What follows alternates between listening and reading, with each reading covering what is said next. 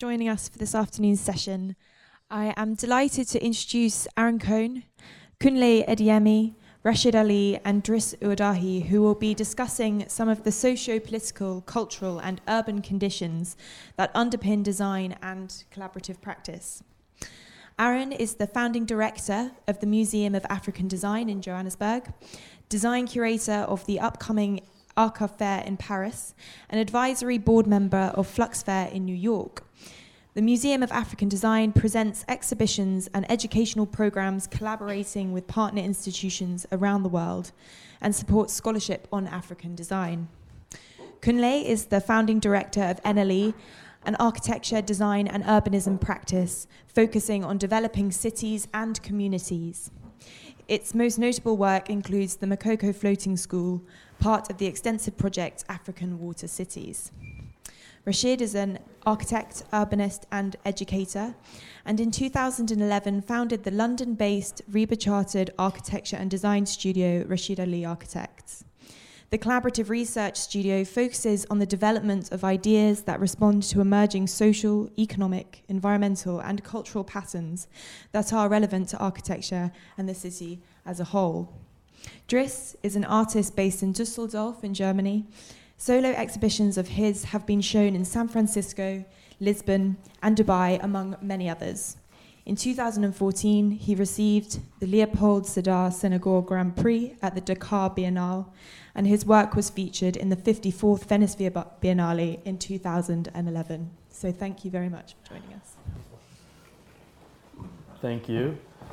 Um,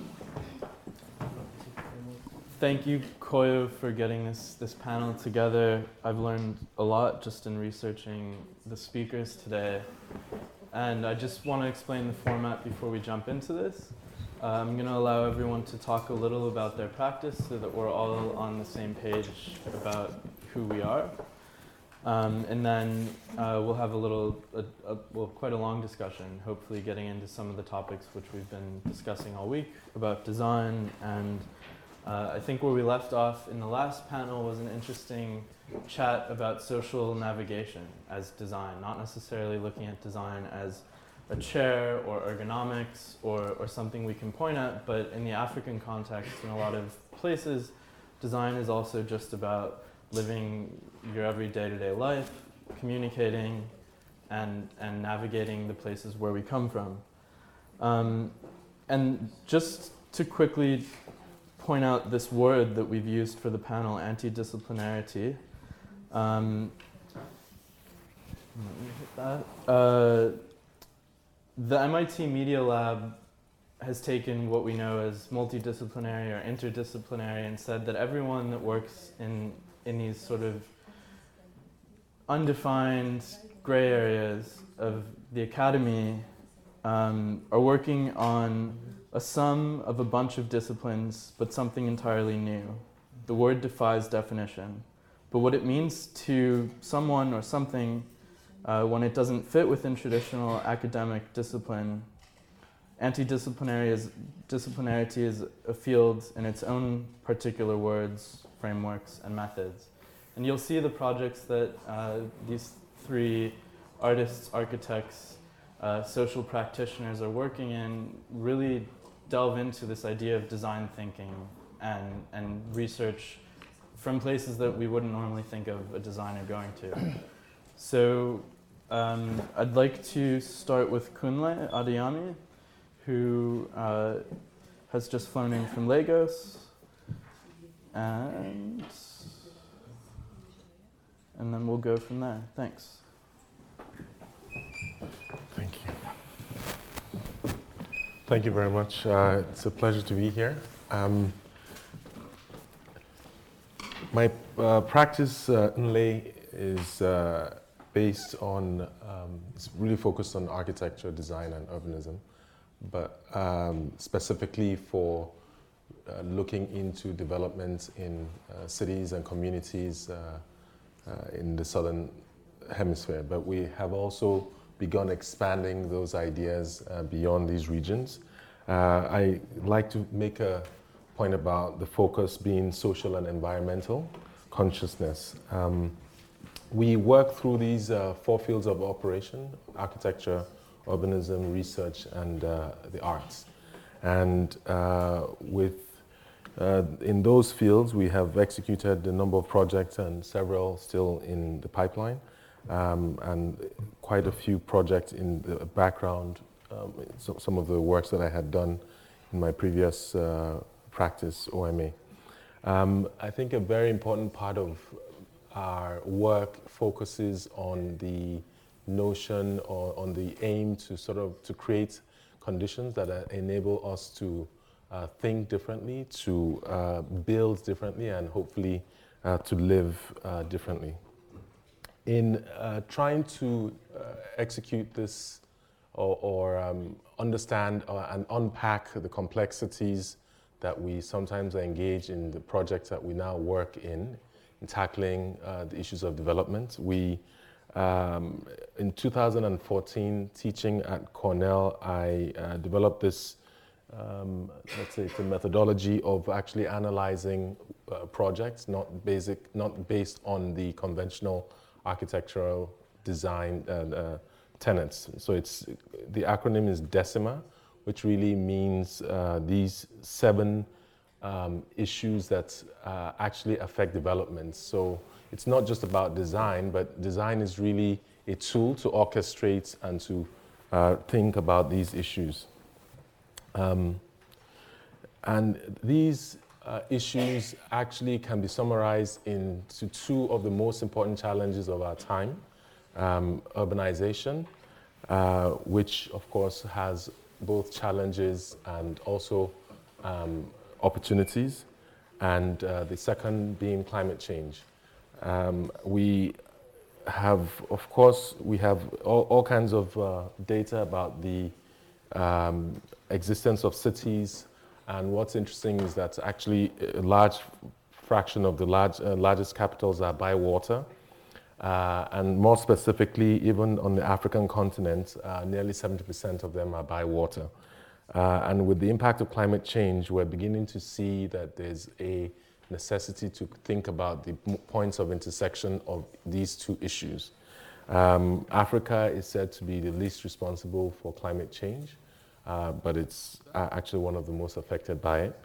And um, the most kind of obvious uh, impact that we see, besides, uh, is uh, you know is uh, flooding, um, and we at the same time we are already seeing people um, uh, adapting and being very resilient, and uh, this is really the point where our office uh, is very interested in how and what everyday people do to um, the resourcefulness and ingenuity.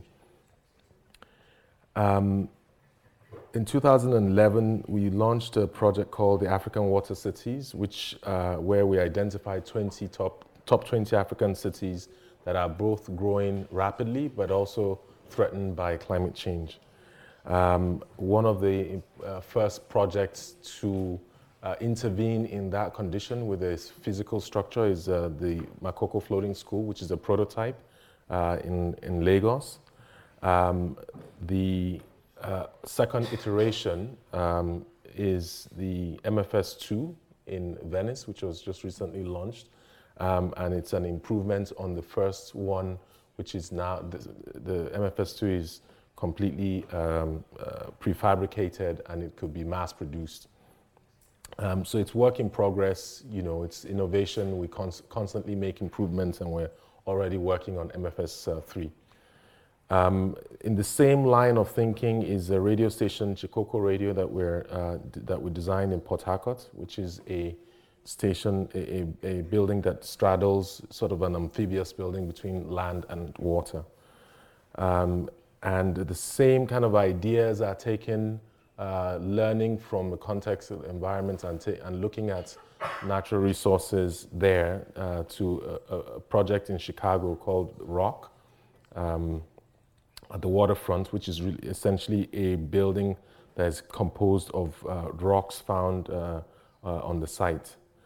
Um, if you, I think, if you uh, have a few more, day, there's a few more days of uh, uh, project at the Serpentine Summer House. It's going to be uh, t- taken away, I think, in about a week. So if you haven't seen it, it's a, there's an opportunity to uh, see this project. It's, a, it's an installation called the Summer House. And for us, we it was an interpretation of an old building, the Queen Caroline's Temple. And what we did was simply to learn from it and create a um, an inverted uh, contemporary image uh, uh, version of it on the on the same side. Um, so it's a it's a space for relaxing, uh, for shade, uh, and also uh, for for gathering. Uh, we're on the arts front. We're also quite involved in uh, a number of exhibitions. Uh, this is uh, Making Africa exhibition now at the Kunsthalle in Rotterdam.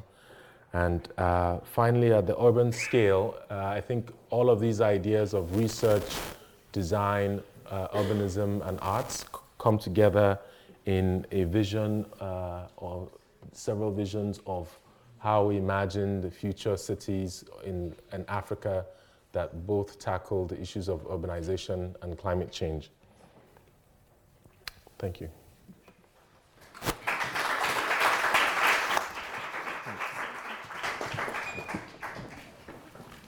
Thank you, Kunle. Um,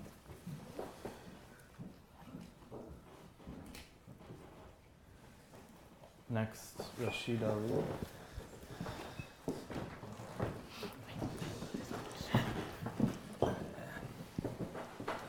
thank you, Aaron. Um, Merci. I was kind of, I'm going to go straight into the images of um, some projects and images that kind of encapsulate or inform some of the things that we're engaged in. Um, but I was thinking about this notion of, of anti-disciplinary, you know, what does it mean and, and what it's what is its relationship to uh, to Africa. But I think fundamentally, um, I mean, I myself or my practice, we engaged in three different areas, which is uh, practice, pedagogy and, and, and research. And they all feed one another in some ways. They really cannot exist in one another. So, you know, sometimes you invest more energy in one area, but also the others are kind of equally important. So um, in terms of the research itself, kind of initiated research, that's very much to do with the cities, transformation of cities, uh, the political, social and economic and cultural dimensions of, of cities. Uh, for quite some time, I was editing a journal on, on, on the transformation of cities, and in particular to do with cities in the global south. And then at some point I thought, well, you know, You know, I'm an African, I was born in Somalia, and I just thought, well, why don't I begin to kind of, kind of actually first and foremost learn about how these cities have developed over time. So Somalia, essentially, it's not a place that you, most people would, would, would associate with modernist symbols, uh, but this is the National Theatre in Mogadishu, built in nineteen sixty-seven, I think, which is uh, a really incredible building in terms of its design, in terms of its kind of the way it responds to the context and the way people sort of use it and, and kind of uh, inhabit the building itself. Uh, so I was kind of incredibly amazed that there are, you know, these types of modernist typologies across the whole continent, across the whole continent, but they're barely sort of documented. So that's a really important kind of uh, strategy in terms of research and how that could inform practice itself. And then also there's the whole idea of what do you do with all this kind of ideas and knowledge that you accumulate through the research. So this was an installation for the London Festival of Architecture, and it was very much about, you know, I gathered kind of thousands of images from, you know, different parts of the world uh, about Mogadishu or the Italian colonial project uh, in Somalia and in Eritrea. And I was thinking, how do you sort of, you know, how do you disseminate these ideas? And I, I really like this idea of um, of a chance encounter, you know, instead of handing it in a kind of a back gallery context, this idea of people just encountering it in the common public space. So essentially this is a piece of uh, installation, it's a piece of sculpture in a really amazing public building uh, in London, one of the co- iconic sort of modernist buildings in London, and it became a sort of a gateway to the gallery. Um, and essentially, you know, if you were reasonably curious, you investigated and you went inside the structure with sound and image and films uh, of all this kind of documentation and all these ideas about Mogadishu's transformation. Uh, and of course, how does that begin to, you begin to think, how does that begin to inform kind of practice? Um, and this is the project of a school that we, we, we designed in Somalia. I mean, you know, I grew up in a, in a, in a courtyard house when I was really uh, small. So Mogadishu used to be this kind of compact Arab-style city made out of sort of uh, kind of little courtyards, squares, alleyways, and so on. And you know, they, they those typologies developed over time to respond to the to the climate and the context. And of course, there are lots of buildings going up across the continent now, and they are often clad with air conditioning systems because uh, people are not responding with design strategies that deal with the context and with the environment. Um, Interestingly, uh, Kunle showed a project, I think, for the for uh, for a kiosk on on, on the lake. Uh, this was a competition uh, a year or so ago, I think. So we responded with a proposal here, which was this light permeable structure to gaze at the lake and the skyline, but also to gaze within. So it's gazing at different uh, at different scales, and it was kind of prefabricated and so on. But you know, this is again accumulation of knowledge, and it's a useful tool, and some of these ideas feed other projects in time. Sometimes they don't. Um, uh, I mean, I'm engaged in, in teaching a lot. Uh, I've been, you know, teaching is very important, and I've been doing it for the last ten years. This is a structure that we've been designing with our students. It's going to be actually in, in Somalia, in a city called Hargeisa. Uh, and in some ways, you know, the tragedy of kind of uh, researching on Africa and, you know, the kind of urban context in Africa when we work in London, in the West, is that it's always, it becomes a bit complicated to kind of share it with the people, the context that you're looking at. So finally, we worked out a way of, of, of taking these ideas there, which is actually about skills kind of development. Uh, the project is really a collaboration with local people, with local students, with local academics. So it looks at this idea of the transformation of African cities. It's a, it's a platform for discussing these ideas, the local, the regional, the global, and it's built Uh, locally with between all these people that are collaborating on it. So, and, and also I'm very much interested in the idea of um, of a school of architecture, of making, of building, if you like. And this was an example of a project that I built with my students in two thousand nine uh, for a local kind of a, you know, disadvantaged community, a kindergarten. And it's the best kind of education money can buy, hands-on experience. And that's a really important tool uh, for me. Uh, of course, I'm working in London, so I'm working on lots of residential projects. So, and also, you know, this idea of working in three different disciplines or three different areas that feed one another means that there's no uh, kind of economic incentive just to do projects because you need to do them. So we're always looking at ways of doing something really interesting, uh, you know, kind of creating, uh, you know, really interesting uh, design moments within spaces that people live in. Uh, I mean, in some ways, this is a piece of sculpture, but also it's a functional Uh, space. It's a stairs that connects the three floors of a house in, in, in London. Uh, again, I was really honoured to work with Bond fifty-four for the last couple of years. Uh, and we've done some really striking little installations. And always, I like this idea of a contrast, a context, and making striking little moments that are also sensitive uh, to the context at the same time, and also invite people into the spaces. Um, This final image, I'm working with an with an artist in in a uh, in a gallery in Kansas. The artist is actually shown here, um, and again, this idea of collaborating uh, with artists, with friends of mine, uh, and trying to sort of materialize uh, spatially their ideas into into an experience, uh, into an art piece. Essentially, is also a really important tool. Uh, but as you can see, it's within an existing piece of architecture. Sort of, so the context plays Uh, a role. There's the experience and the symbolism of the work itself and where it came from, uh, but also how does it respond to the context, but also how do people kind of experience uh, as this kind of sequential uh, experience of, of, of, of looking at the, the art. Okay, thank you. Thank you.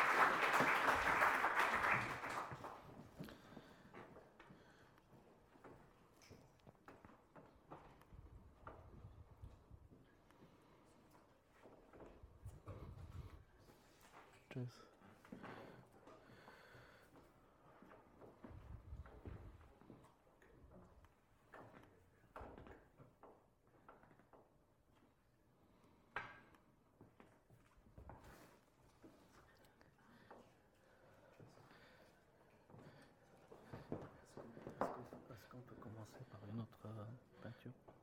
Uh, oui.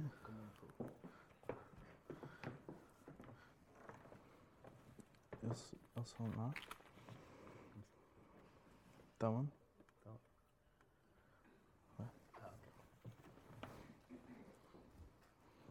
What? Oh, okay. euh, bonjour. Je suis vraiment heureux d'être invité à, aujourd'hui à parler un peu de mon travail. Euh, je vous remercie de, d'être euh, euh, autant dans la salle. J'ai une traductrice parce que malheureusement mon anglais n'est pas terrible. Voilà. Good afternoon, everybody. I'm very happy to have been invited here today to talk about my work. Thank you for being so many of you in the audience today. I have an interpreter here because my English is not great. Voilà. Euh, Pour ne pas trop m'attarder sur ma biographie, euh, très rapidement, je dis bon, je m'appelle Driss Ouadahi, je suis artiste peintre, je, je suis originaire d'Algérie, je suis né au Maroc et actuellement je vis en Allemagne à Düsseldorf. I don't want to linger too long on my biography. I'm a painter. I was born in Al- uh, so I was born in Morocco of Algerian parents and I now live in Germany. So. Alors, euh, comme on le sait, l'Afrique euh, ne se trouve pas seulement dans le continent africain. Euh,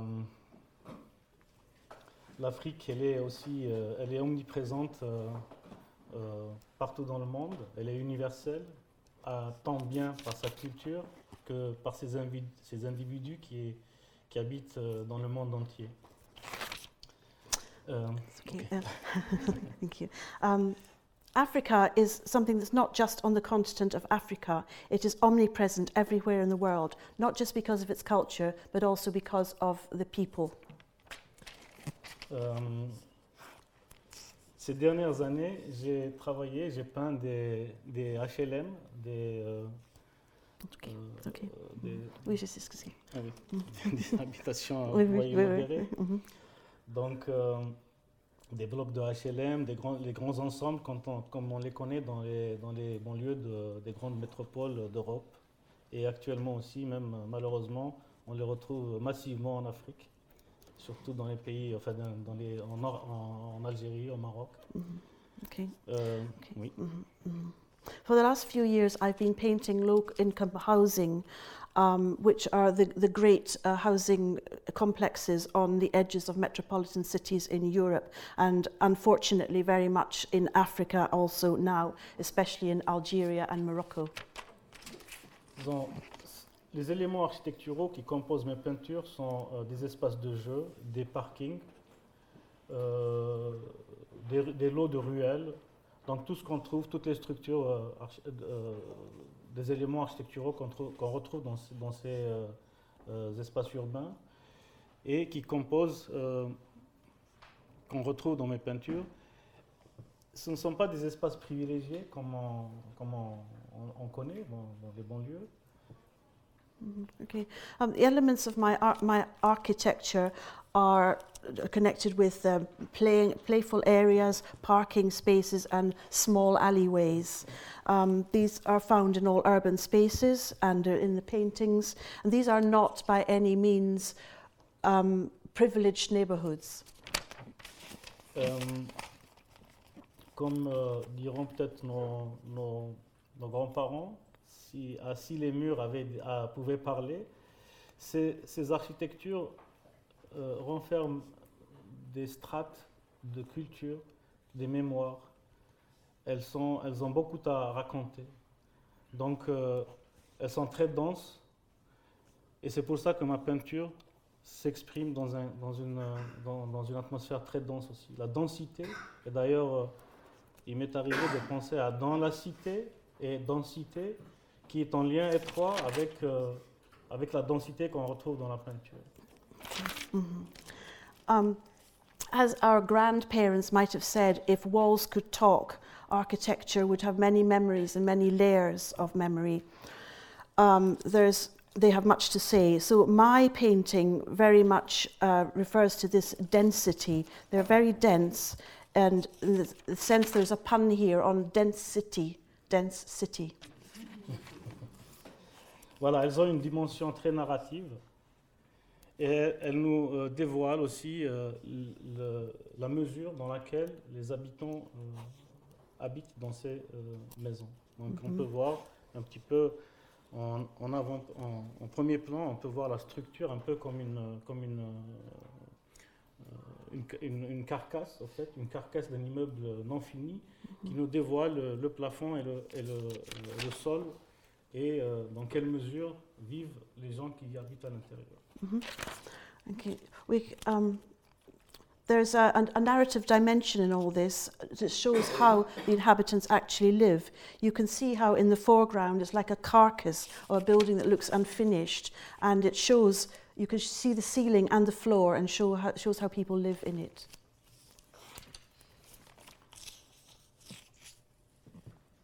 Um, il est très difficile de parler d'une peinture quand il s'agit de, de, de choses très, euh, très subtiles. Euh, ce ne sont pas des projets qui sont définis à l'avance, c'est un parcours, c'est une expérience euh, d'abord euh, personnelle, visuelle, historique, chargée donc de beaucoup de choses. Euh, je ne peux vous montrer qu'une variété de peintures où on peut voir des atmosphères euh, qui vont euh, nous donner un petit peu euh, l'impression, qui vont nous, nous, nous suggérer l'impression et la poésie qui règne dans ces espaces. Okay, okay. Mm-hmm. Yeah, it's very difficult to talk about painting when there's such a lot of subtlety involved. It's um, not defined before it happens. It's like a journey, a personal, visual and historic journey. There's a lot of things going on in there. Um, what I can show is a, a variety of images to show the atmosphere. Quand je suis arrivé en, en Allemagne pour étudier à la Kunstakademie Düsseldorf, euh, je venais d'Algérie. Je me suis retrouvé dans un contexte très riche, des étudiants en, en, en art qui avaient déjà, euh, je dirais presque, un langage artistique développé dans leur enfance même, parce qu'ils ont visité les musées avec leurs parents. Donc il a fallu pour moi trouver une, une, une expression qui serait un petit peu le reflet de mon identité, de ma culture. Mm-hmm. When I came to Germany from Algeria, I found a very rich atmosphere there. The art students were very much involved, and they had they knew a lot about art because they had been able to visit museums with their parents, and I had to find my place there. Vous voulez trouver votre... À la fin, vous avez dit que... Pour retrouver, pour me positionner dans... Yes, I had to find my position in this, in this world. Um, J'ai en quelque sorte donné une maison à mon langage artistique. Cette maison ressemble énormément aux maisons qu'habitent les émigrés dans les banlieues françaises, dans les banlieues mm-hmm. même, euh, je dirais, de toutes les métropoles européennes mm-hmm. qui ont accueilli euh, pendant plusieurs années donc, euh, les émigrés. Mm-hmm. Um, in a sense, I had to give a home to my artistic language. In the places, or like the places where migrants live in the great cities of Europe and in, in France. Um, les, les paysages urbains sont composés de fragments de cités. Donc ils, sont, euh, ils ne reflètent pas une, une, une, un quartier ou une cité bien déterminée, mais sinon euh, un, un assemblage en fait de plusieurs, euh, de plusieurs euh, éléments qui vont intensifier cette, euh, ano, cette, ce côté un peu anonyme de, de, de, de, de, ces, de ces lieux. Mm-hmm. This, the cityscape is really composed of fragments. They're not particular neighborhoods, but they're rather a, a whole grouping of um, um, a whole grouping of elements which then lead to the intensity of the environment. And an, and an anonymity there. So. Um, à, ce, à ces paysages urbains vont s'associer deux groupes de peintures que je réalise. D'une part, ce sont euh, des passages souterrains, des bouches de métro, dans lesquelles, chaque jour, l'Afrique passe au quotidien. Donc, euh, tous les habitants, tous les individus qui habitent dans ces, dans ces lieux vont traverser ces endroits, ces lieux, qui transmettent une sensation de claustrophobie, ou d'enfermement et de peur. Mm-hmm. Un peu qui est lié à, au mur et au sol qui sont pratiquement euh, tapissés de carrelage blanc et qui, euh, qui donne donc euh, qui ne donne aucune, aucune, aucune idée de liberté et, de, et, de, et d'évasion. Alors on est un peu emprisonné.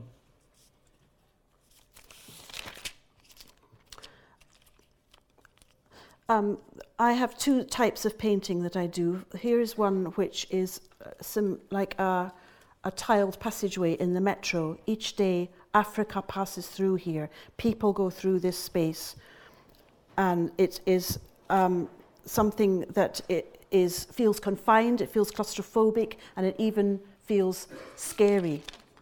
It's you can see that the, it's connected with the fact that the, the tiles are there, there's a wall, and so really there's um, no idea of freedom or escape from this.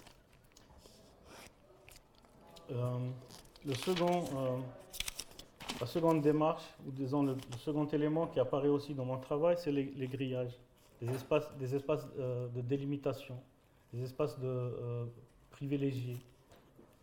Mm-hmm. Donc, euh, ce sont aussi... Euh, des espaces que l'Afrique, euh,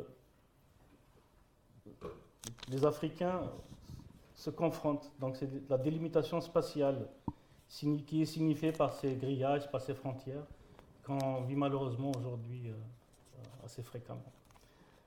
Okay.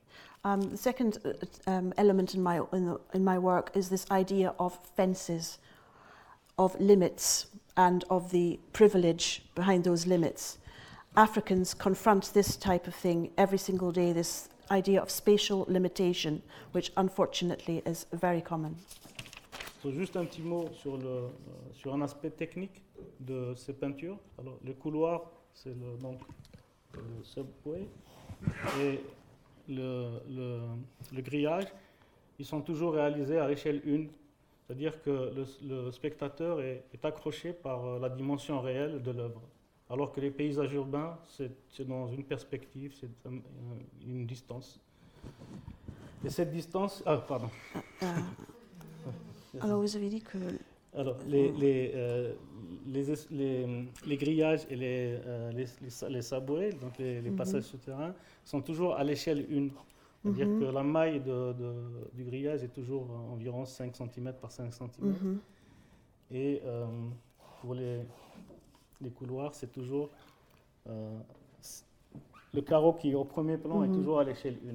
Voilà. Donc pour avoir une, une, une réelle sensation de, uh, de réalité. Yeah. Um, so the the fencing uh, types of pictures are very much are, are confined. Yes, c'est ça, c'est confiné. One, one on one. one okay, on, uh, all right. Okay, um, or one on one. So the scale, the scale, the scale, the scale, the scale. Okay, I see. Okay, the scale of the picture is very small, and whereas when you have these uh, op- open passageways, then you have you're seeing it far, far more at a distance. Maintenant, juste un petit mot sur les dernières peintures qui sont euh, plutôt un petit peu euh, oniriques, euh, où euh, les immeubles, les a- apparaissent comme euh, une mémoire, comme une, euh, un rêve. Donc il euh, mm-hmm. y a une réduction dans la peinture. Donc, à chaque, à chaque, euh, les peintures évoluent, donc euh, j'espère que dans l'avenir, je pourrai aussi euh, apporter des choses tout à fait nouvelles. Voilà. Okay, the, my recent paintings, my last paintings, are have a dreamlike uh, quality, and uh, they have evolved, as you can see, and perhaps in the future, uh, this will lead to new things. Merci. Can I ask if you can, can I ask Assault to sit? Sorry. Sorry. Oh, okay. I think you're going to have to let him sit next to one of the translators.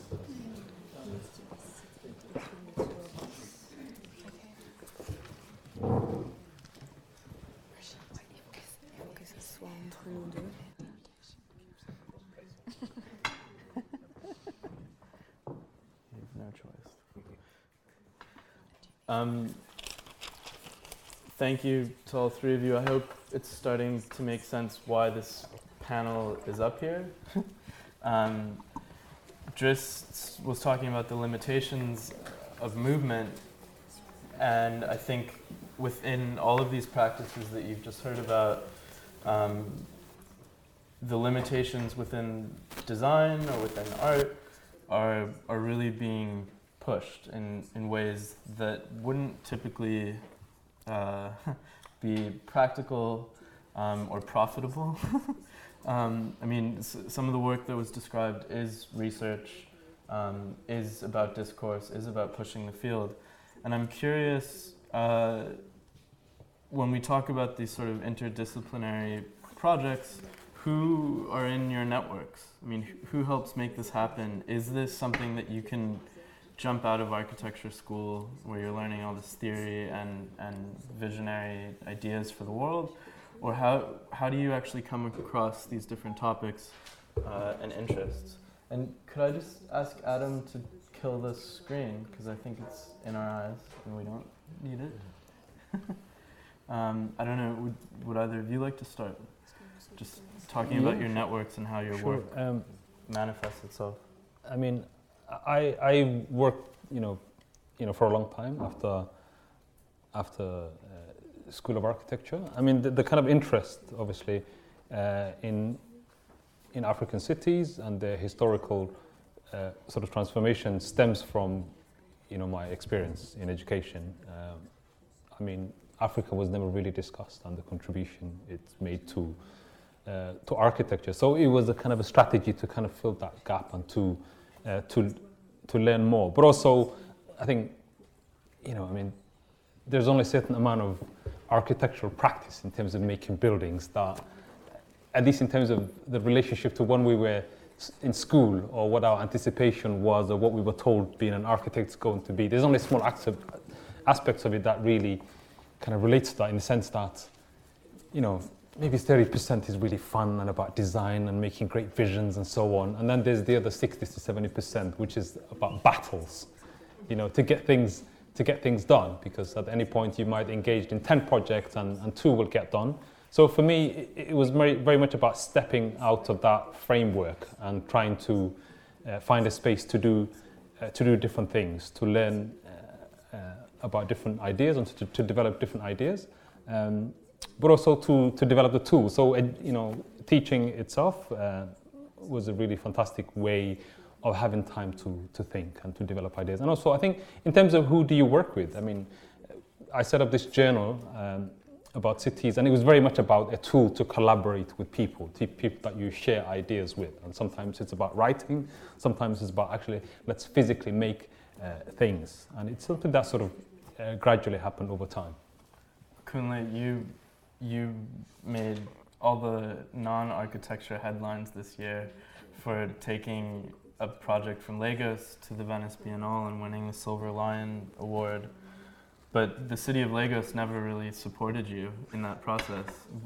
How, how did you go about building the floating school and what happened?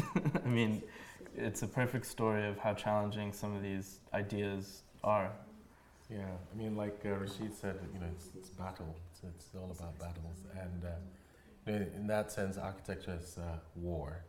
uh, but you know, nice kind of war, uh, war that you you win some, you lose some. Um, uh, you know, the the the story of, of the school, of the floating school, is is um, you know has different facets. Uh, but I'll, I'll respond to. First of all, maybe your initial question about the uh, people that we work with, and then uh, specifically on the project. I think for, for us, it's been a learning curve uh, and realizing that you cannot only focus on the issues of design, traditional things that we're taught in uh, architecture education, and that you we have to expand our horizon into other disciplines, and that's you know. Uh, getting advice from people who will tell you about the demographic changes in the world, uh, economics, uh, very important. Um, I, I always say people, traditional, you say f in, in architecture, form follows function, but uh, lately it seems like form, form follows finance. Uh, and uh, we're, we're, we're learning to respond to, to that. Um, we, we get advisors from analysts, from financial advisor, uh, um, financial experts. At least in the studio I taught at Cornell, we had students, uh, uh, students get advisors um, from artists, from uh, people who study social politics, you know. So all kinds of varied fields. And the reason we do that is because actually working on the floating school project, I realized very quickly that this was a much more complex issue than design. It was a social issue, it was an economic issue, it was an environmental issue, uh, which we weren't trained to uh, understand. And we, um, so I basically, and it, I think it boils down to people. It boils down to the people that you deal with and learning from that environment. Um, the government, uh, also very political issue by the way, um, so we, the government started out not not because they didn't support us, and not because they, you know, they had anything against us, but because we simply were doing something against the grain uh, and something that they weren't familiar with. You know, it's a totally different environment and different territory. Um, but the most important thing is that we actually uh, didn't just talk about it, didn't just produce images, um, but we actually made it happen. And then we said, well, take a look at it, you know. If you like it, test it, try it, you know. And they did send um, over fifty representatives at different times to come examine the building, and uh, they actually, um, the, the assessment was positive. So um, last year, the government uh, um, actually published um, a document um, endorsing the school. So there was a shift um, from their position uh, to of not supporting or not really accepting it as a prototype uh, that could exist in the city to something that they could consider. Okay. Um, Driss, you your paintings are looking at uh, two different worlds, um, and do you notice a difference between uh, building in a city for refugees and immigrants, and uh, and and what it, what the same sort of similarity similar situations look like in Africa?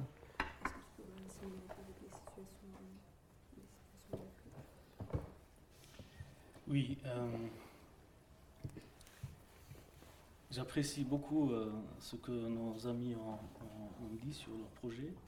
Je crois que l'artiste a une démarche un peu, un peu euh, très ambiguë parce que euh, moi, ce qui m'a intéressé, la réflexion sur, le, sur les, les constructions euh, collectives telles qu'elles ont été conçues par le Corbusier en dix-neuf cent quarante-cinq m'a beaucoup intéressé. Les écrits de Foucault, et cetera, énormément. Euh, donc, euh, ceci m'a poussé un peu à, à, à avoir une approche ou un intérêt à ce genre de construction. Euh, il m'est arrivé une chose il y a deux ans qui est extraordinaire, qui me, aujourd'hui qui me, qui me démunit de toute explication par rapport à, à mon choix. Okay. um, yes, I, I appreciate very much what you've uh, been talking about regarding your projects. I think that um, the, the artist is very ambiguous. I'm very interested in um, the in the work of Le Corbusier and the the what, what he did in nineteen forty-five, and also Le Foucault, and this has led me to be uh, very interested in this type of context. Two years ago, something happened to me that I can't quite explain. J'ai été, euh, je suis né à Casablanca, euh, et euh, quand mes parents ont quitté Casablanca, j'étais tout jeune, donc aucun souvenir de cette ville. Il y a deux ans, j'ai euh, décidé avec mon frère de, de découvrir ma ville natale. Et euh, on, on va se rencontrer donc à Casablanca, on va chercher l'immeuble où on a habité, où on est né. Et euh, la surprise, c'est qu'on est né dans un, un bâtiment d'habitation collective construit en mille neuf cent cinquante-trois par Alexandre Courtois, un architecte qui a fait partie de, du groupe euh, du SIAM, donc de, de, de, de l'idée de, de, de, de la construction collective. Et c'est à partir de là où je me suis dit, est-ce que ce n'est pas une, une réminiscence très lointaine que je ne peux même pas expliquer par mon choix intellectuel pour, ces, pour, ces, cette, pour cette, architect- cette forme d'architecture. Okay. Um, what happened was that um, I, I was born in Casablanca, and um, I left there when I was very young, so really I had no memory of the city at all. And then two years ago I decided it was time to rediscover my native city, so with my brother. So we went there, we met there, and we went to find the building in which we were born. And we've discovered that it was built in nineteen forty-three by... No, no, fifty-three, sorry, nineteen fifty-three by Courtois. Um, so he was part of the Siam group, yeah, um, who and the uh, and that was part of this the, the group of ten, the group of ten, okay, wh- wh- who had this uh, idea of collective construction. Yes, and so this was something that was very strange for me because it was like a, a memory, and it was a, an incredible coincidence that uh, that this was where my work was. Was coming from. Et c'est, maintenant, c'est, c'est vrai que euh, euh, ce genre de construction sont, euh, surtout en Algérie, je ne connais pas la situation dans les autres pays africains.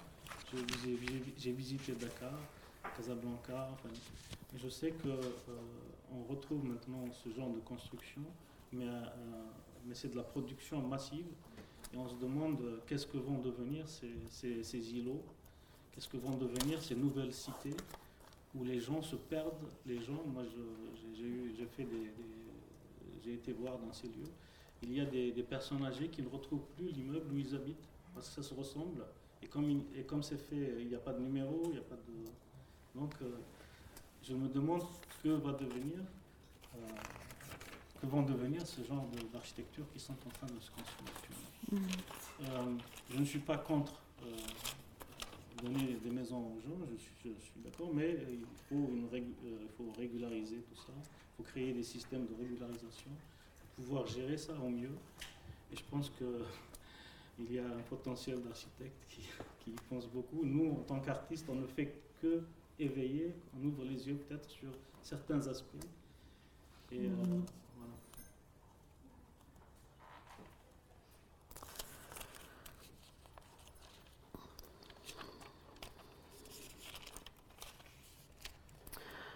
Um, we we, st- we find these types of um, mass constructions in Algeria, certainly, and I don't know whether it's true in other countries in Africa as well, but um, I wonder what this kind of uh, city, this kind of development becomes. People can't go back there, and then they can't find where they were born, they can't find the numbers of the houses. Um, I'm not against this sort of development, it's a mass, a sort of mass production development, but perhaps it needs to be regulated better and managed better. Uh, the, ar- ar- the, um, there's potential there for architects to think about this. The artist, of course, can only open one's eyes to this sort of thing. Is, you, Rashid, you said that this sort of way of opening your eyes or looking is, is not always the entire practice of architecture or, or being on the continent, um, but can these ways of thinking and ways of practice be taught? Do they need to be taught?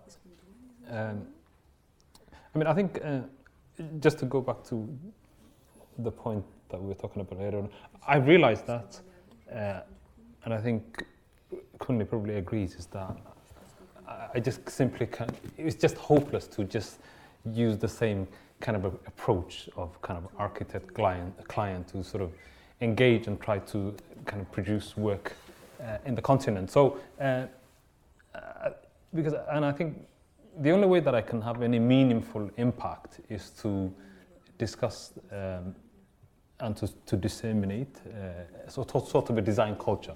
And design culture, that's also very linked, very much linked to to the history, to the very particular, distinctive social, spatial characteristics of these spaces, because I really have an issue with this phenomena of the homogenization uh, of the world and, and, of, and of cities.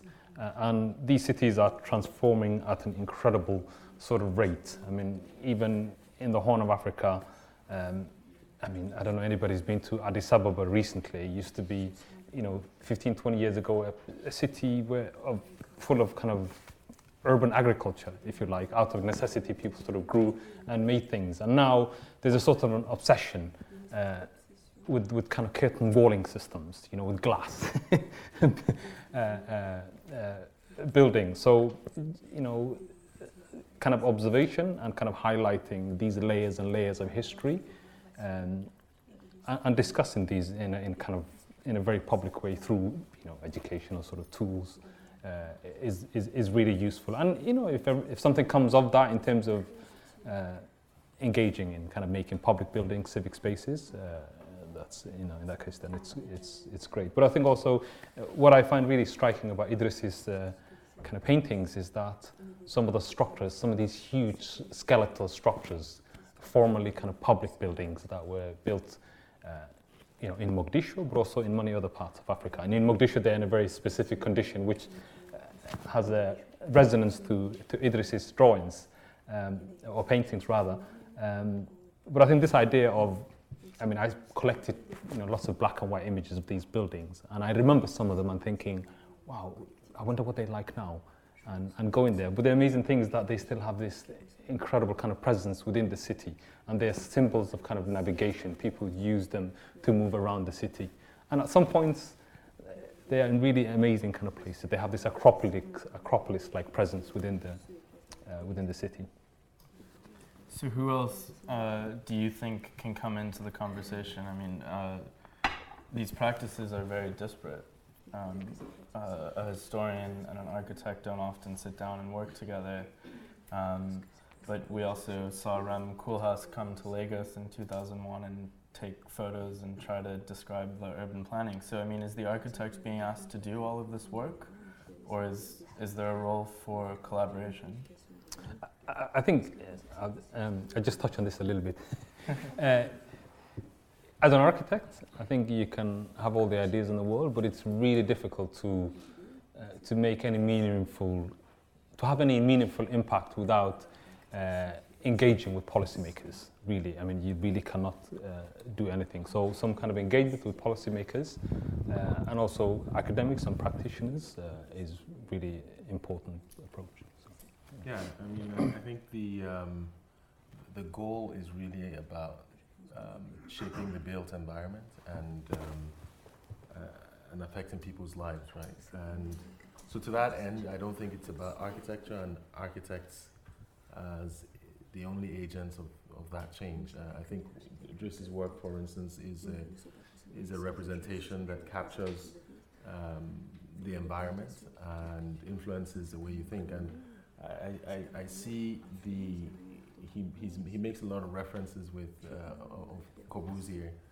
And uh, what I find, I'm, I'm only familiar with, I've only become familiar with his work now, but uh, what I find interesting is the, Um, the at least the images that I've seen, the grid is a prominent feature, uh, whether it's on the facades of the buildings or what frames uh, the view, or even the very delicate fence.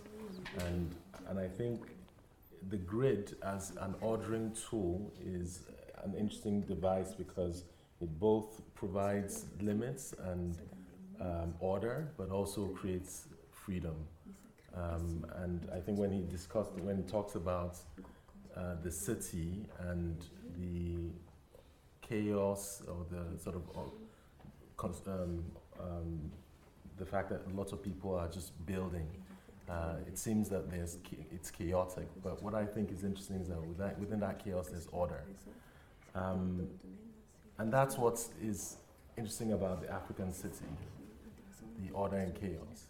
Um, And I think perhaps that's also one of the things that Rem, in his initial studies, um, uh, kind of discovered. So we're still, in a way, in the same trajectory, whether it's through the arts or through architecture or through um, policymakers. There's always uh, chaos, but there's order in that chaos in the African context. Mm. I'll ask one more question before opening this up to to the audience. Sadly, I think everyone could talk a lot more about this, um, and we're running out of time. Um, But Driss, you you've been to Dakar, you've seen North Africa, and this this grid is still popping up in new cities and new developments. Dakar is building a new city outside of town. Lagos is talking about uh, always moving neighborhoods. Mogadishu may make a comeback in the near future, we hope. Uh, what do you think would be the interpretation of your work by some of these city planners and urbanists? And, and what would you say to them as they're looking at rebuilding these cities?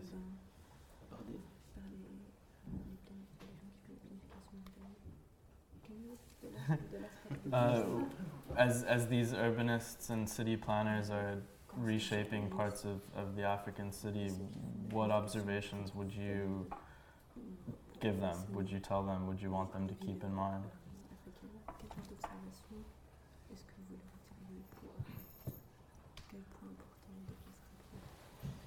Je leur demanderai tout simplement de voir les projets de nos collègues, de voir mes peintures et d'autres peintures qui, qui, qui portent justement sur l'éveil, sur le, qui portent, euh, euh, qui puissent euh, donner euh, une inspiration euh, positive et surtout, euh, comme disait notre cher ami, de créer un ordre qui puisse euh, nous donner des structures afin de pouvoir arriver à, à, à sensibiliser tout le monde aussi sur cette question d'urbanisme. Sur, euh, et puis il faut, il, faut, il faut aussi surtout parler de l'histoire. Euh, de l'architecture moderne actuellement, est euh, l'architecture moderne, post-moderne, telle qu'elle a été conçue par le Corbusier et autres, se, est basée sur le, l'architecture africaine, sur les, les villages d'Ogon, sur le, les villages du sud de l'Algérie, où ils ont séjourné parfois. Donc il faudrait qu'il y ait effectivement un discours, une, une communication, un discours et dire la vérité tout simplement sur les influences qu'apportait la, l'Afrique sur l'architecture moderne. Et voilà, moi j'ai une, une démarche un peu très particulière qui est, euh, qui n'est pas spécialement celle d'un architecte ni d'un urbaniste, mais euh, je pense que je, je suis un petit peu à la proximité de, de ce chemin. I would simply say, look at the, my colleagues' projects and also look at my paintings, um, and uh, that, that this could perhaps inspire a more positive view. Especially, they should try to create order and lead to some lead to structures which will make people more aware of the issues of urban planning. Uh, we must look also at the history of modern and postmodern architecture, such as done by Le Corbusier. He was influenced by Algeria. And we must also tell the truth and um, see the influence of Africa and African architecture on the world, uh, specifically, uh, not specially, sorry, uh, urban architecture, but um, generally. And um, I think that I am quite uh, close to this myself. I'm not really an architect or an urban planner, but I'm nearly there. Okay. I'd like to open this up. Uh, Koya, do you want to start? Can we use this microphone? Oh, thank you so much. I didn't get everything, but I get something that I think I would like uh, Rashid and uh, Kunle to get back to. Something that you, you hear very often uh, living in African metropolises is uh, when you get visitors coming from mostly Western Europe and uh, America, telling you how chaotic your city is. And uh, and you were referring earlier to uh, the idea of uh, of order in chaos. And this is something that I've been sort of struggling with, to sort of combine or to bring together in a in a in a in a in an understandable way for me, or to break down for myself. And I wonder, and I've always wondered uh, if we are not more talking about systems and knowledge of the systems, as opposed to the dichotomy of the opposition of order and chaos. Because I I have the feeling or the the experience as an urban person that it is really much more about systems and the knowledge of that system, because as soon as you have the knowledge of those systems, everything becomes very orderly. Yeah, I, yeah. I couldn't agree more. Yeah, that's that's a very, very good observation. I mean, it's definitely, I think the dichotomy is is uh, is a result of uh, a lack of knowledge of, of the system. And um, that dichotomy is what gives you an impression of chaos, even though within that, it's actually, there's a very rigid, uh, there's a very clear way it works. There's a there's an order, there's a system, there's a process, and if you're if you're familiar, if you know, if you have that knowledge of the system, you would understand how to actually operate within what seems very chaotic. So I think there are terminologies, but I, I, I see your point about it's more about the process and the uh, as as opposed to the conditions. You know, knowledge acquisition and systems is more about the process of acquiring and understanding as opposed to just what you observe, which is chaos or order. Yeah, I mean, absolutely. I mean, I think, you know, my research um, in the Horn of Africa, but also I've looked at cities um, and written about Medellin and Istanbul, which are kind of, you know, similar scale to, to, to Lagos. And it's very much really about understanding how this distinctive local system works, and they vary radically from place to place. But I think uh, I think uh, we all kind of have a certain level of understanding that comprehensive uh, system is not going to work for these places because they are very incredibly sort of uh, diverse. But I think it's very much about having a level of understanding whereby actually you could sort of design the rug, you know, for the picnic, you know, to, to kind of take uh, place for it to kind of work well, rather than just trying to obliterate everything that's there through, uh, you know, comprehensive uh, planning uh, strategies. There's a phrase that I hate, which is the informal sector, and especially after Rem came back from Lagos with photos of trade traders and markets and uh, the Danfo bus system, suddenly people were coming to Johannesburg saying, where's the informal sector? And Dakar, where's the informal sector? The informal formal s- sector is so organized. It's, it's anything so but formal. Informal. um.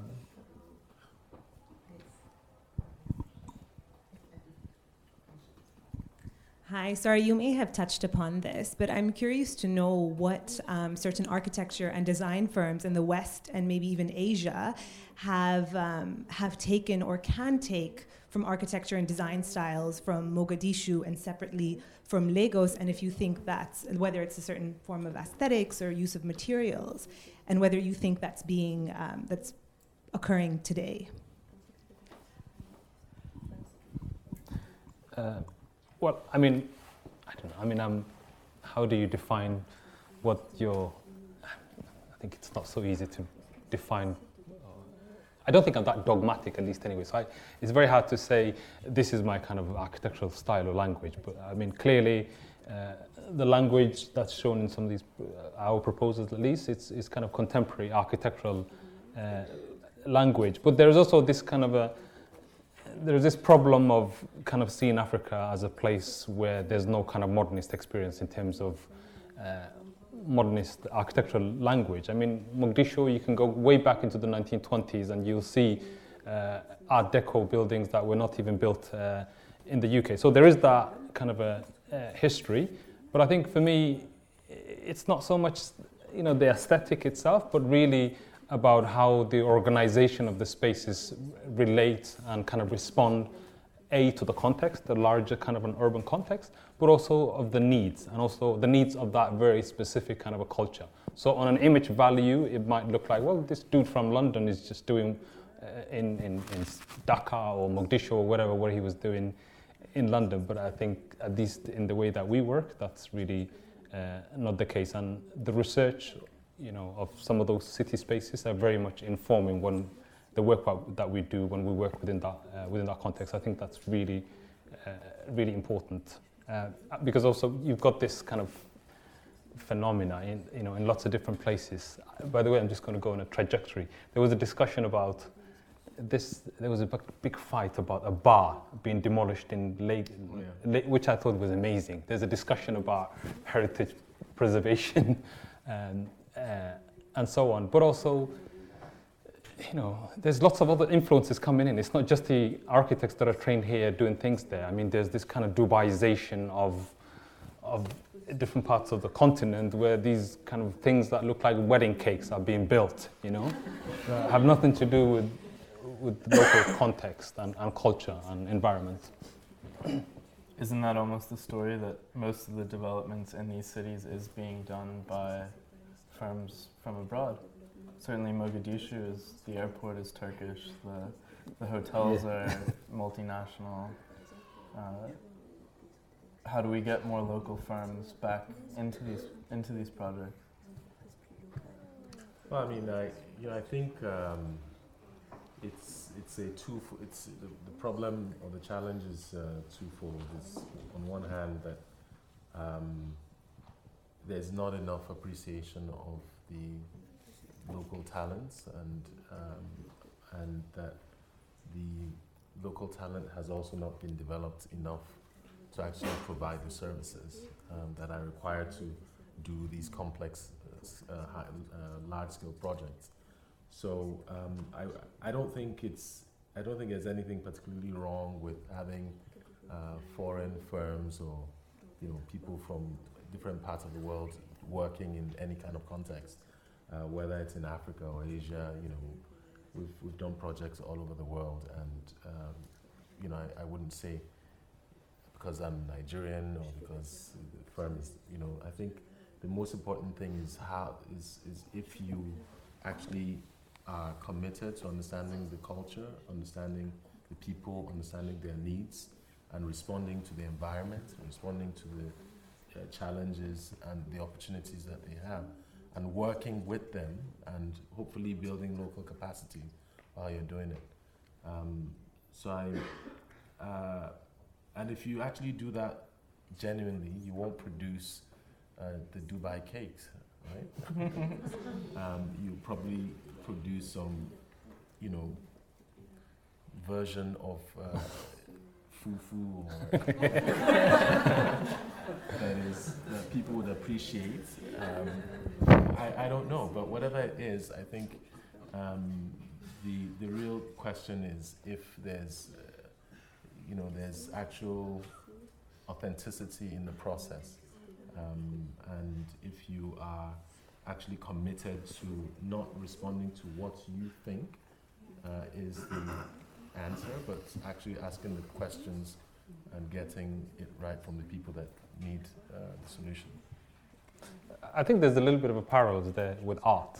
I mean, I always kind of, my friends, kind of uh, art practitioners, creators, and so we always have this discussion about um, different ways of engaging uh, with a continent. And of course, as an educator, I always talk about kind of education. And um, I mean, maybe it's a little bit easier to create work and to show work, but also how do you get involved in the process of Uh, talking about sort of contemporary art, architectural kind of uh, teaching, practices, theories, and, and, and so on. It'd be interesting to s- actually hear what Idris's uh, kind of thoughts about in terms of engaging with the, with the content.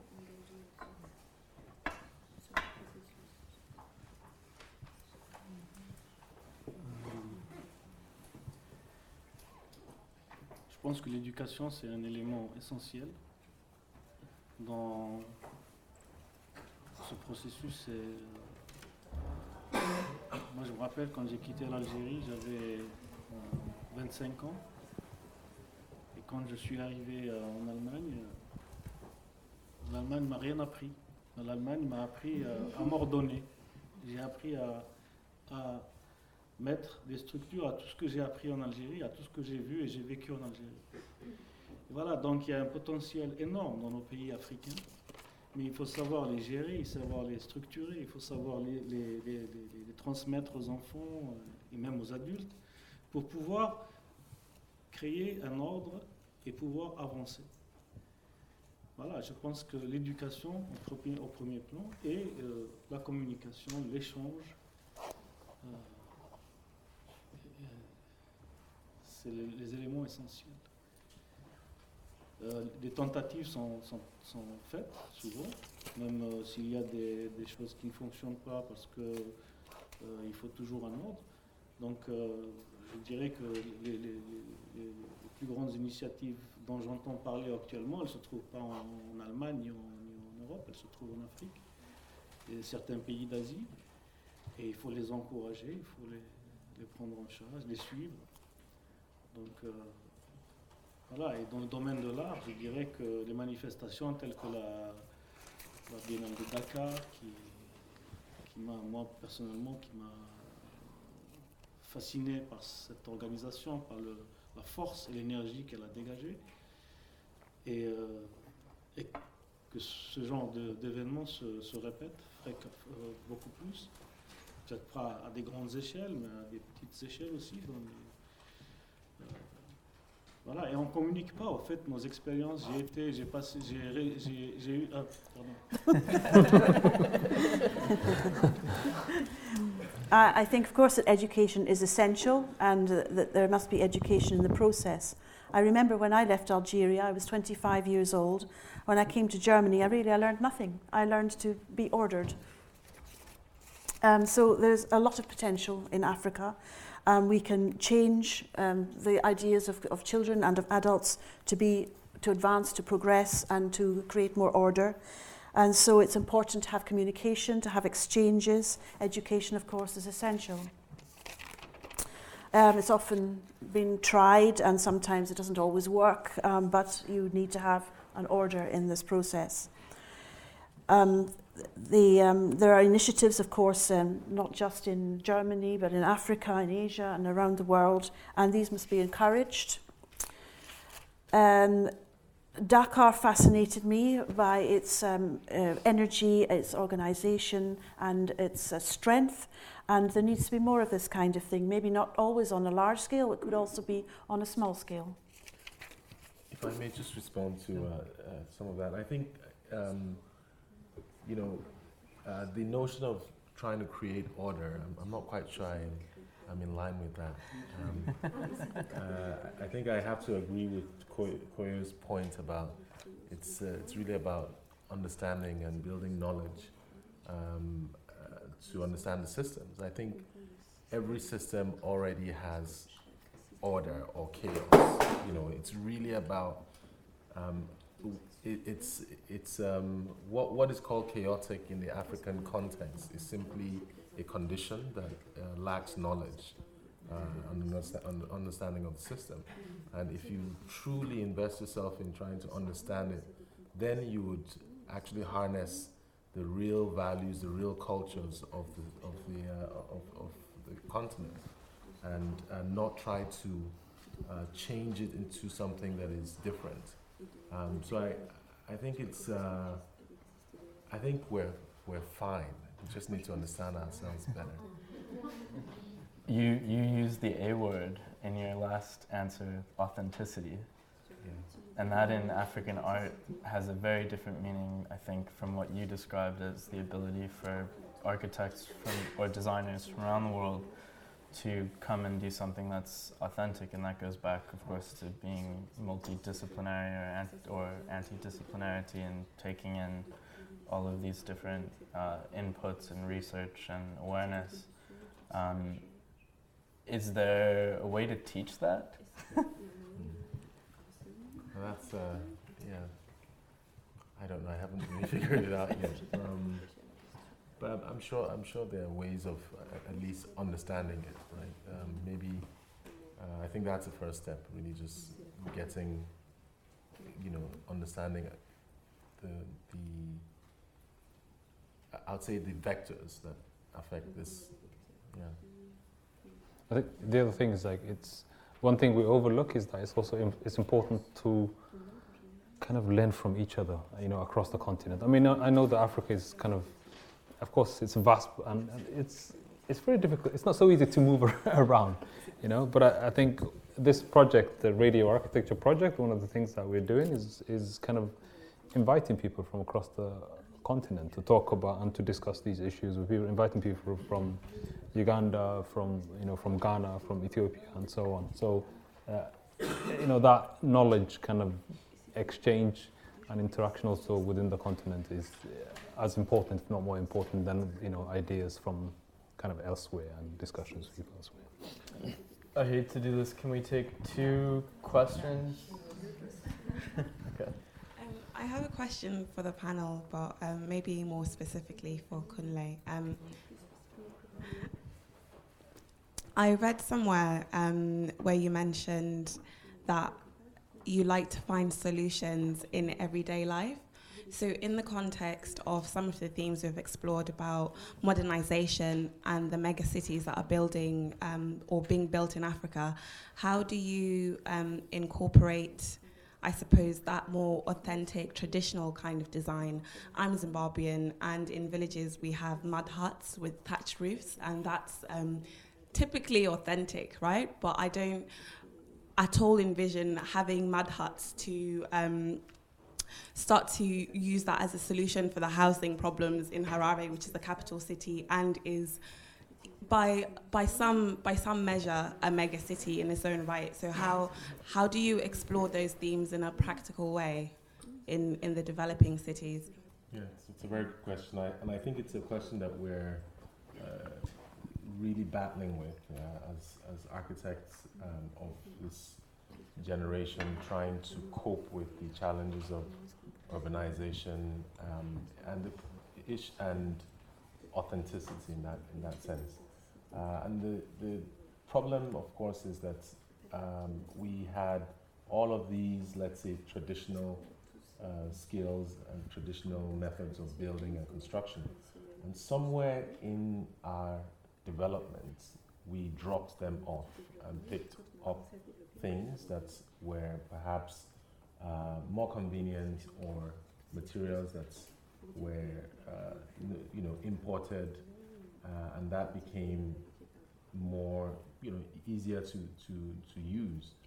Uh, and what we're seeing now in architecture is that a lot of people are going back and trying to understand these traditional systems and. Uh, the question is, how do you quickly ramp them up to a scale of industrialization? How do you convert, how do you make a mud, create a mud building that can be used, uh, that can be produced very quickly and can be used to, uh, to build, let's say, an airport, you know? Uh, so it's it's a question of relearning and sort of moving back, stepping back and trying to um, um, Re, you know, just improve our own uh, local technologies. I think we cannot make that jump. You know, we're trying to get somewhere, but we have taken we've taken a wrong turn somewhere. Uh, we're, we're trying to get ahead, but we've taken a wrong turn. So there needs to be some rethinking and reevaluation, and that's not unusual, even in, let's say, the developed world, where um, you, you you go back into history and you. Ideas are always reinvented anyway, right? So I think we just need to take our, find our own solutions, our own local solutions, and uh, and take ownership of them and uh, work hard to improve them. And if you fail, just do it again. Can I, can I just add to that? I, I think you used an analogy of the mud hut. Um, I think within that mud hut, I'm sure there's many different things going on. There are many different elements. There are many different. Uh, details, materials, and so on. So, I mean, of course, I'm sure you know it, but it's not necessarily taking it as a kind of form value, but it's actually just about picking up the things that are really interesting and kind of developing them as an idea. And, you know, what you do with that becomes, it can be many different things. But, but again, it's, it's a local skill. You know, I think that's the critical thing in terms of looking at what's existing already. One more, maybe two if we have time. Uh, I wanted to start by saying thank you for being here on the panel today, and thank you also one fifty-four for putting this on. Um, I'm Rachel, I'm a founding member of CASA, platform which is kind of open for people focused on or wanting to join in a dialogue or discourse about African architecture and urbanism based in London. Um, I'd like to maybe start by saying I don't fully agree. I don't know, sorry, the moderator, your your name? Aaron, sorry. Uh, I don't fully agree with describing the work that was shown today with uh, examples of using like anti-disciplinary or non-architecture. I think just looking at even here in the West architecture, such as Carl Turner, who is the developer, the mani- the manager, the um, yeah, just an example of how an architect's role is really changing just from the kind of idea of the discipline of like the master who designs the lines and has to build. And I wanted maybe to put the panel with the question that I see a lot of your work is kind of on both the continent and also outside.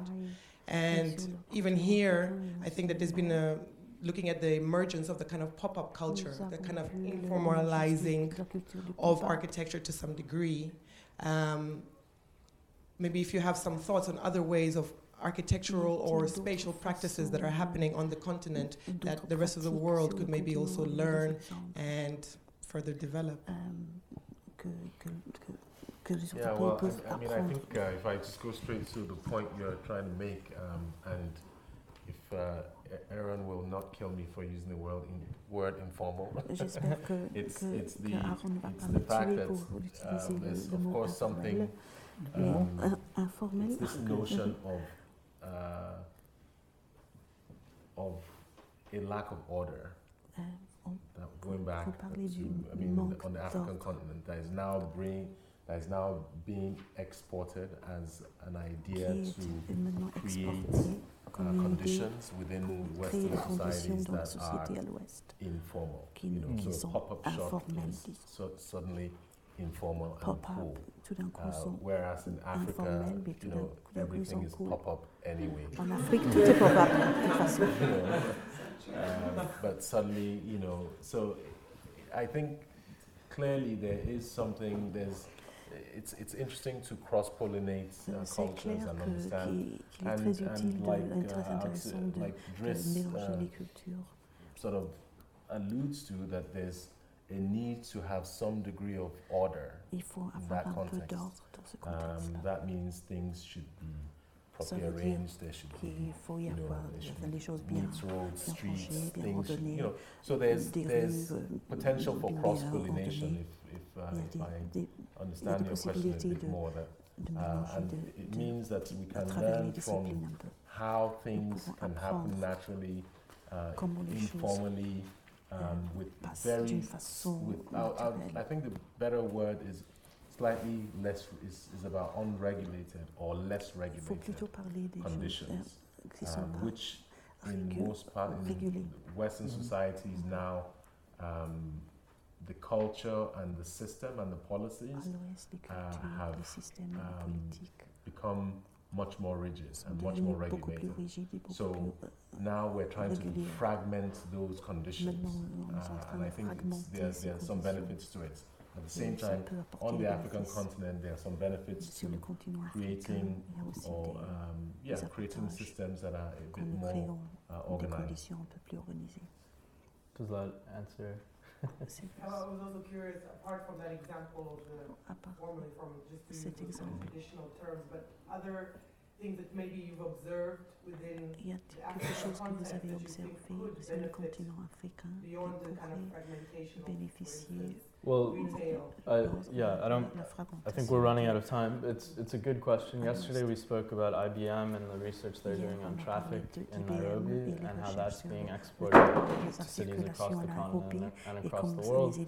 Of course, the fact that these two guys are practicing from Europe, they're they're the definition of a of an important export, still contributing to the continent. Um, I think we're out of time. Can we do can we do one last one last question? Okay.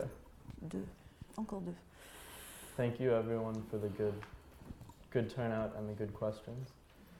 Hi, um, I've just got a sort of question around um, urban planning and um, Driss's images of sort of periphery spaces and of fences, and sort of having worked um, and lived in West Africa for a while, I can sort of start to see some of those um, spatial divisions that you see a lot in South Africa coming into West Africa, and a lot of these periphery spaces um, that are sort of forming around um, this sort of divisive urban planning. And the first question is, um, you know, how do you engage in those periphery spaces? And I know that the floating school is, is a good example of that. And also, um, what are the new typologies um, that, that are emerging in these periphery spaces that um, are local and global, but also cater to sort of aspirations of the people that you're building for?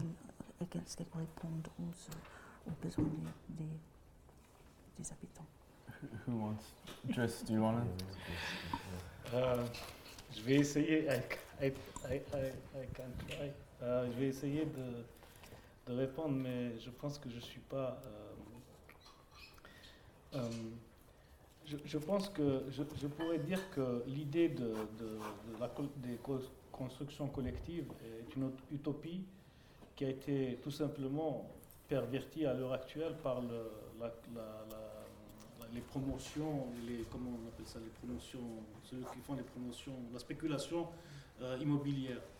Mais l'idée de base, elle est, elle est, elle est, elle est très importante, c'est pour offrir un certain confort d'habitation à des populations très denses qui se multiplient très vite. Euh, Et euh, actuellement, effectivement, on, voilà, ce, ce genre de, de, de, de nouvelles villes dépasse un peu, euh, bah, bon, au-delà de, de, de ce qui pourrait être humain, dans la mesure où déjà euh, ils sont construits sur des, des, des terrains euh, souvent agricoles ou des terrains qui n'ont pas été, qui ne sont pas vraiment euh, exploitable pour, pour, pour la, la construction. Il n'y a, a, a aucune étude qui se fait. Donc il y a toute une réglementation qui n'est pas respectée euh, par certains pays parce que, tout simplement, on connaît des systèmes qui sont, euh, qui sont, pas, euh, qui sont dans l'incapacité de, de créer euh, des lois, des, des contrôles euh, adéquats pour arrêter ce genre de, d'extension euh, urbanistique qui, est, qui va devenir, dans, dans quinze ans, un véritable fléau, alors qu'il y a effectivement en Afrique des possibilités de construction qui seraient de l'ordre un peu, de, de, de, de, de, pas de l'ordre, dans, dans mon ami Ekan, je, quand je parle de l'ordre, ça ne veut pas dire euh, euh, sortir de, de nos cultures, de notre identité, de notre façon de penser, mais bien au contraire de, de, de gérer ce qui existe, mais à bon escient, et de voir qu'est-ce qu'on peut, on peut faire de, d'humain, en fait, surtout d'humain et d'authentique, et qui correspondrait à notre manière de vivre. Mm. Mais effectivement, aujourd'hui, quand on voit des... des, des, des, des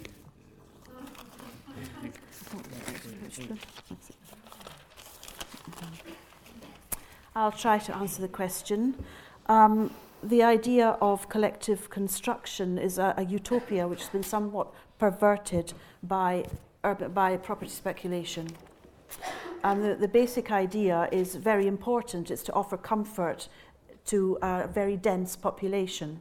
And nowadays, this type of new city is really no longer really humane or human. It's been built, uh, there, there's building been done on agricultural land, on a land which is not supposed to be built on at all.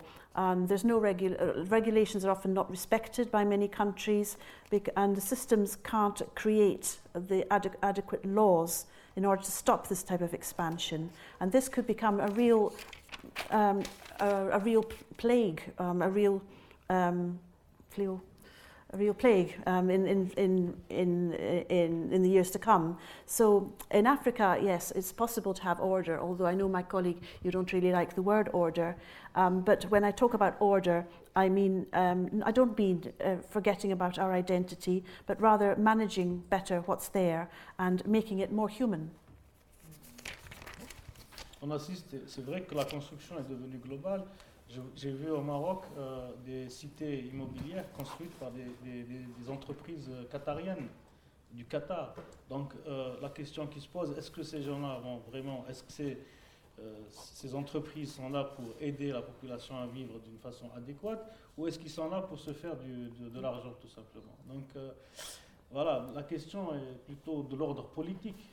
Euh, moi, je, je, je me, euh, quand je Quand je travaille sur une peinture, il y a aussi cette, euh, c'est des traces, des, des, des, des, des vibrations de, de pinceaux, de couleurs, de formes, et j'essaie de, de créer une, une cho- chorégraphie de formes et de couleurs qui puisse donner une, une, une, une, une, une composition qui serait euh, d'abord euh, dans la lecture euh, intéressante et dans le contenu, euh, comment dirais-je, euh, qui, me, qui, me, qui me conviendrait, qui me...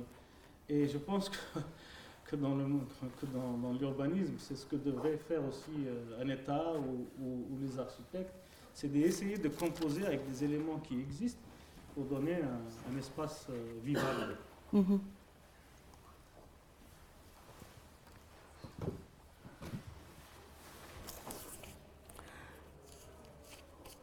Um, yes, of course, um, cons- construction... Yeah, um, construction is, is going on all around the world. I, when I was in Morocco, I saw um, great big buildings that have really been built by land grabbers. So I wonder whether they're really been doing this to help the people or they're just doing it to make money. The question is political. Uh, when I do my painting, I use my brushes, my colours and my shapes, and I try to make, create a kind of choreography to create a composition in this way, which I, th- I find interesting and which I, I like. And so I think that uh, urban planners and architects need to try to work with what is already there, what exists already there, to create spaces which are livable.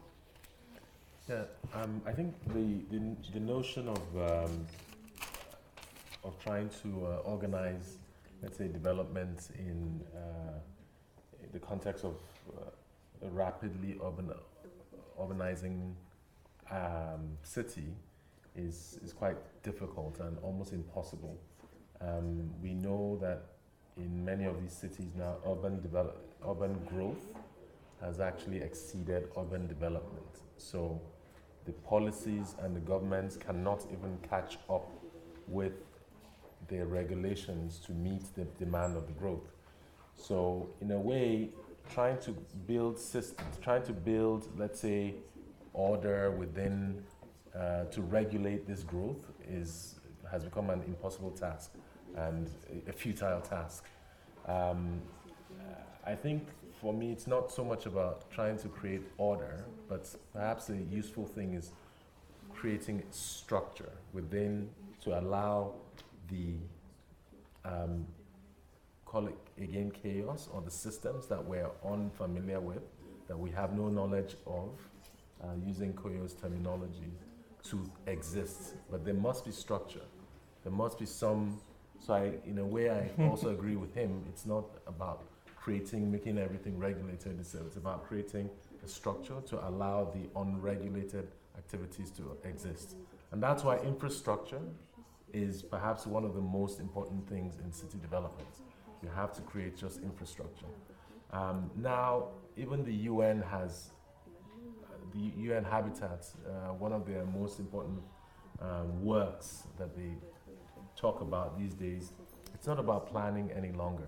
They have reduced the idea of planning to very simple issues of space and uh, uh, uh, op- open space and closed spaces. And all, all they're talking about is fifty percent of any land area should be left open and the other fifty percent should be built. So anything that happens within that condition should be left to, um, yeah, to, to nature in a way. So it's it's it's really about reducing this issue to the bare essential of uh, addressing challenges of um, creating a system to allow uh, the, let's say, the um, un, unregulated uh, conditions to exist. Cool. Thank you, everyone. We have to reconfigure things. Thank you very much to the panel. I, I want to thank all of you for coming from various places in the world. This was great. And please do join us with Aaron again in the next session, which will be at five fifteen. So go have a leg stretch and a coffee and come back. And um, Aaron will be joined by Glenda Roche, Uh, project architects at Adyer Associates. So thank you very much.